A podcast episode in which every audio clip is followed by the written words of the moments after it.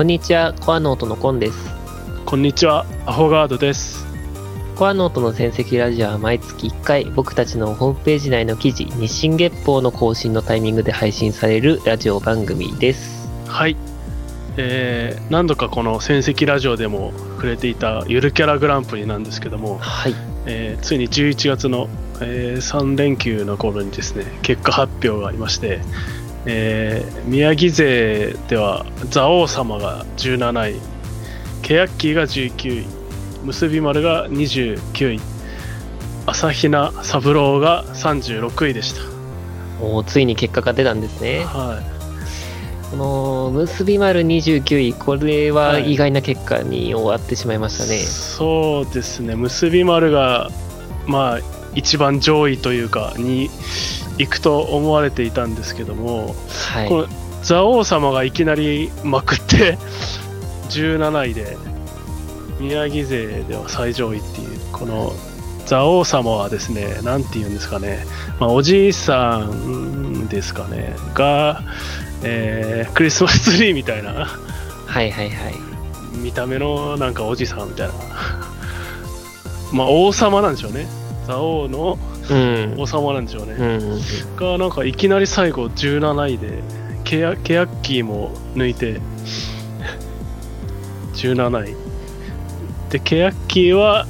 まあケヤキのなんです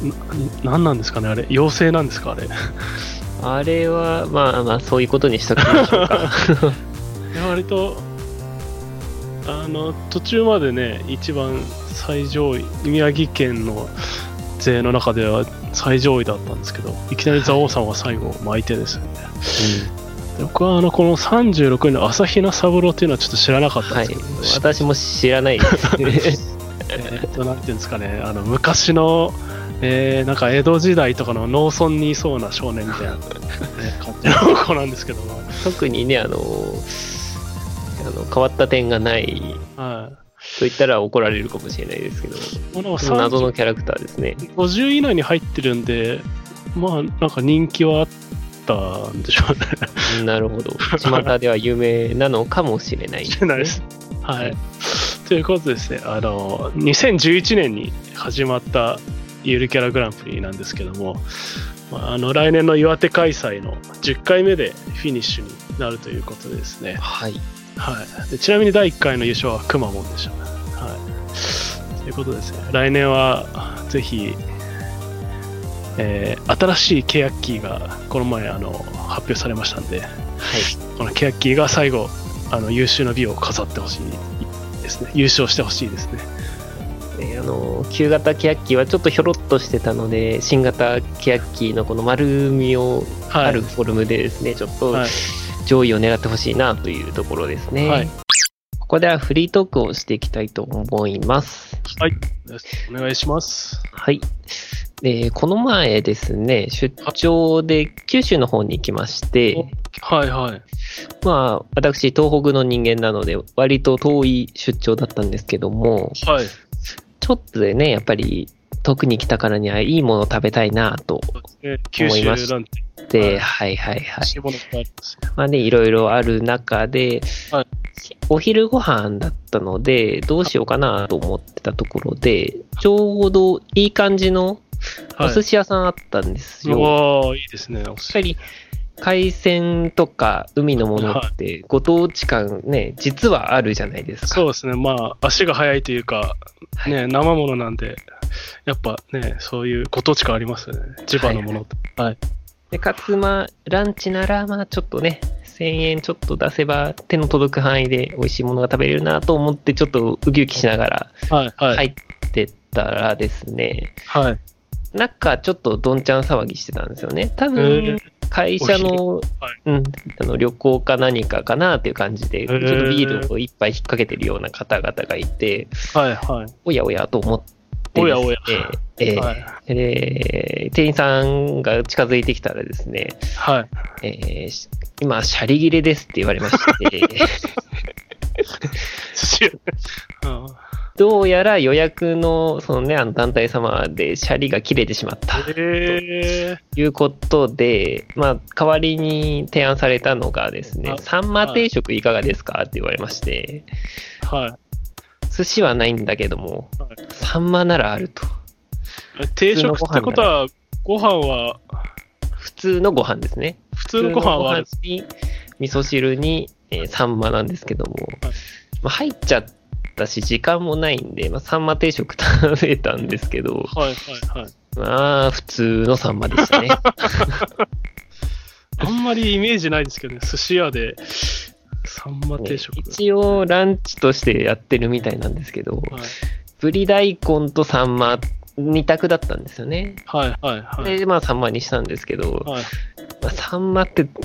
うん、むしろ東北で食える、食いたい。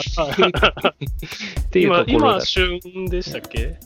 そうですね、まあ、もう出始めてきた頃、終わり終わり終わりの方ではないんですけども、まはあ、出始め中盤ぐらいでしょうかね。寿司にするほど量が残ってなかったってことなんですか？残ってなかったんでしょうね、きっと。定食ぐらいのご飯だったらギリいけるっていう。ご飯、まあ、酢飯が足りないと言いますか、えーというところですねあ。ででですね、その夜、はいあの、懇親会的なね、あの、はいはいそちらの方とちょっと飲みの席があったんで、あ、出張です。はいはい。えー出張先で、で、はいはい。あ行ったんですけども、はい。そこがですね、なぜかあの、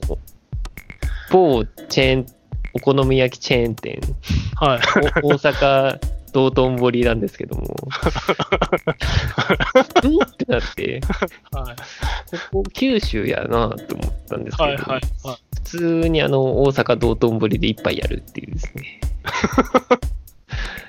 というご当地感物じ、ゃないんですよね。えーご当地感のない出張でございました。はい。それでは、アフォガードのフリートークをじゃあ、えっ、と、していきたいと思うんですけども、はい。えー私は逆に宮城県に行ってきたっていう、東北地方に行ってきたっていう 話なんですけども、はいはい。えっと、10月の終わり、11月の初めぐらいで、えっ、と、宮城県の丸森町っていうところに、えー災害ボランティアに行ってきたんですけども、はい。えっと、宮城県の最南端にある町ですね、丸森町は。はい。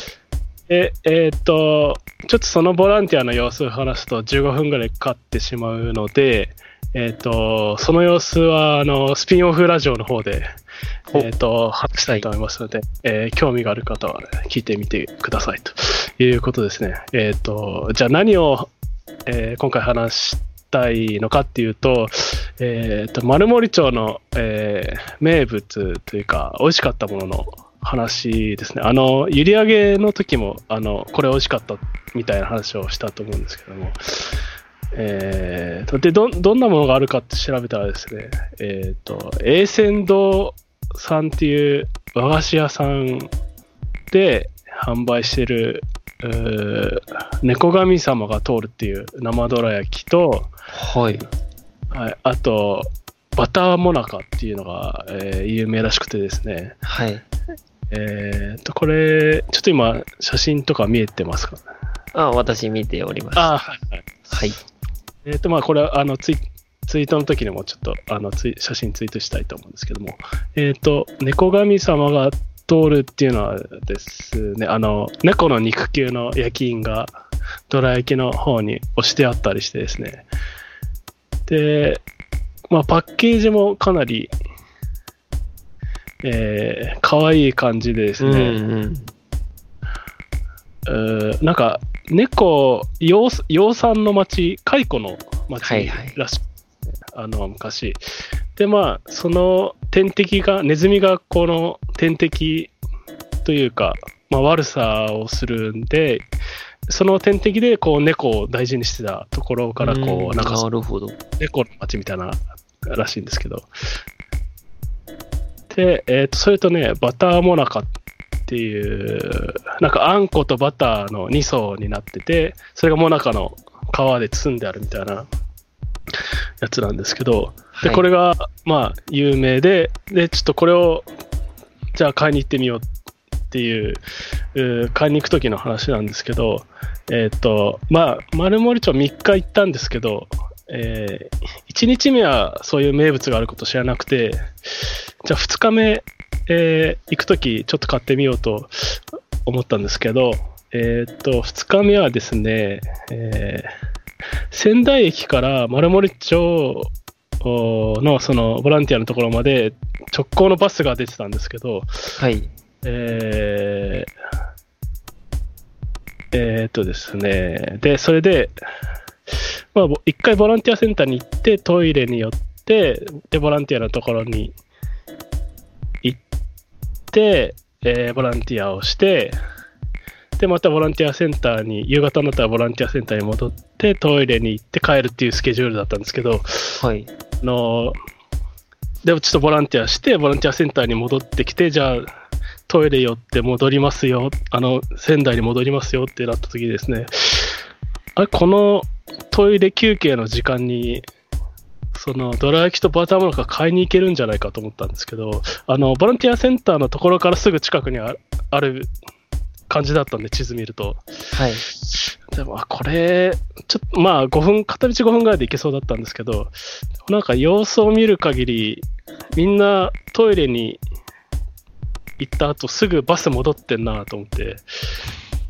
ちょっとこれ一人だけ、一人だけなんか買い物に行って、ぶら下げて戻ってきたら、ちょっと冷たい目で見られるんじゃないかなと思って、あいつお土産買ってるぞと。そうそう、あいつお土産買ってんぞみたいな。みんなすぐトイレ行って戻ってきて、なんか買い物してる人とかもちろんいなかったんで、はい。あちょっとこれダメだなと思って、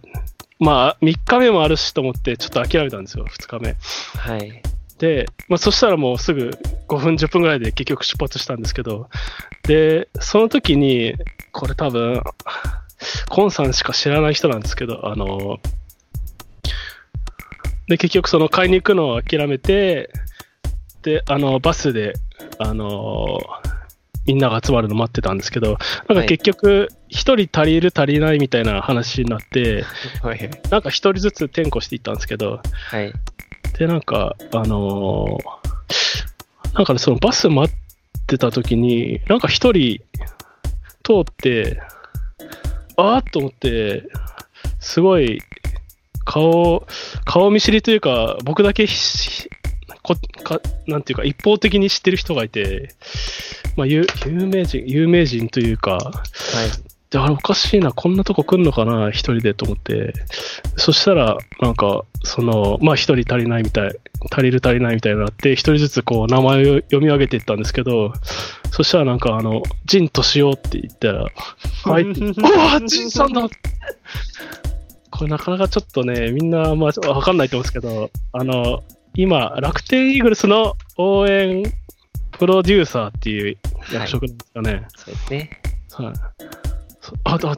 え？と思って、あ、ジン、ジン敏夫さんじゃんと思ったんですけど、なんか周りのバスのお客さんはあんまり気づいてないみたいで、あ、お俺だけテンション上がってんのかと思って、だから一人でボランティア行ってたんですよ、ジン、ジン敏夫さん。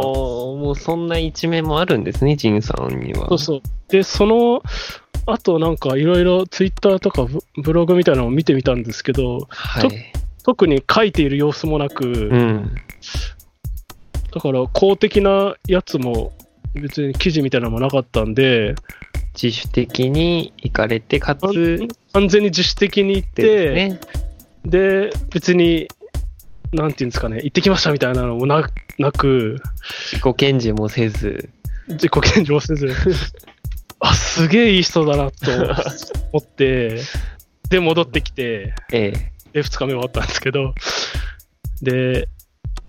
えっ、と、3日目は、えっ、とです、そのバスの仙台から丸森町のバスって土日だけやってたんですね。その送迎してくれるっていうのは。なんで、3日目のやつは自分で行かないといけなくて、で、えなん、なんていうんですかね。えっ、と、最寄り駅は丸森町なんですけど、い丸森町駅か、阿武隈鉄道っていうところのうん。森町駅っていうところなんですけど、そこは、あの、ちょっとその、台風19号の影響でですね、ちょっと、なんていうか、営業、営業してないというか、あー運行しをストップしてる状態になってですね、はい。なんで途中まで、その仙台駅からだと、月の木駅っていうところまで行って、うんその月の木駅っていうところから丸森町駅まで、なんか、バスが出てるんですけど、それがもう特定の時間に1本ぐらいしか出てなくて、それ逃すともう行けないっていう、丸森町まで行けないっていう、魔の7時20分か7時40分かなの月の木駅発のバスに乗れないともう、その、自力では、その車以外では、車に乗って行かない限り、こう、なんていうんですかね、地方の人が行く術はないというか、はい。で、丸森町駅までそのバスで行って、丸森町駅からそのボランティアセンターまで15分ぐらい歩くんですけど、はい。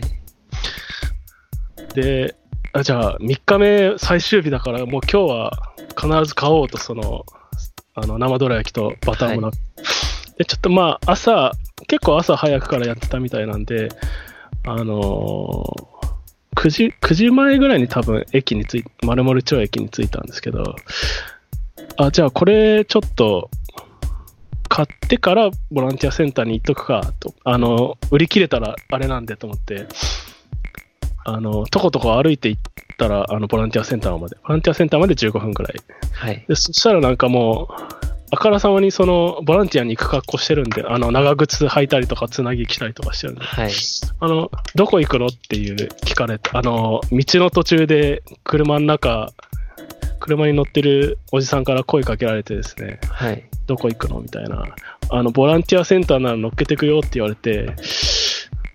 いや、ボランティアセンターに行くんだけど、行かないんだよなって思って、あの、いや、行きませんとは言えないんで、はい。これ説明難しいなと思って、ボランティアセンターに行くんだけど、その前に和菓子屋に寄ってから行くんですよとかちょっと言えなかったんで、しかも善意で乗せてくれようとしてたんで、はい。これだ、これ無理だなと思って、あの、朝は諦めて、あの、ボランティアセンターまで送ってもらって、ありがとうございますって言って、送ってもらって、で、ボランティアを、3時ぐらいに終わるんですけど、3時までやって、よし、じゃあ、か、か、その和菓子屋まで行って、買って帰ろうと思ったら、その、一緒にボランティアしてた人が、駅まで送りましょうかみたいな言ってくれて、はい。なんかはい。5人1組ぐらいでややったんですけど、はい。なんか車で、東松島市からなんか車で来た人みたいな。なるほど。で、いやいや、和菓子買って帰らないといけないからなと思って、丸森町駅まで送ってくれると思ってたんで、はい。まあちょっと、いや大丈夫ですよって言おうとしたら、あの、仙台駅まで送っ送ってくれるみたいな感じになりまして、まあちょっとそれだと話は別だなと思って、はい。一回丸森町駅まで行った後に1時間ぐらいバスをが来るのを待って、それから1時間ぐらいこう月の木駅までバスで行って、で月の木駅から30分ぐらいで仙台駅まで行くっていうのが、まあ普通に帰ろうとするとそういう手段なんで、なんか普通に車に、で、仙台駅まで車だと多分1時間ちょっとぐらいなんで、うんあちょっとこれはそうなると、なってくると話は別だな。ちょっと送ってもらおうと思って、はい。でちょっとすいません、一箇所寄りたいところがあるんですけどって言って、行って、あの、その和菓子屋さんに寄ってもらって。で、ちょっと賄賂でお菓子をその人の分も買ってはいはいはい。渡して、で、仙台駅に帰ってきて、あの、無事なんとかミッションをクリアしたっていうおー。おめでとうございます。話でしたね。はい結構ね、本当美味しかったんで、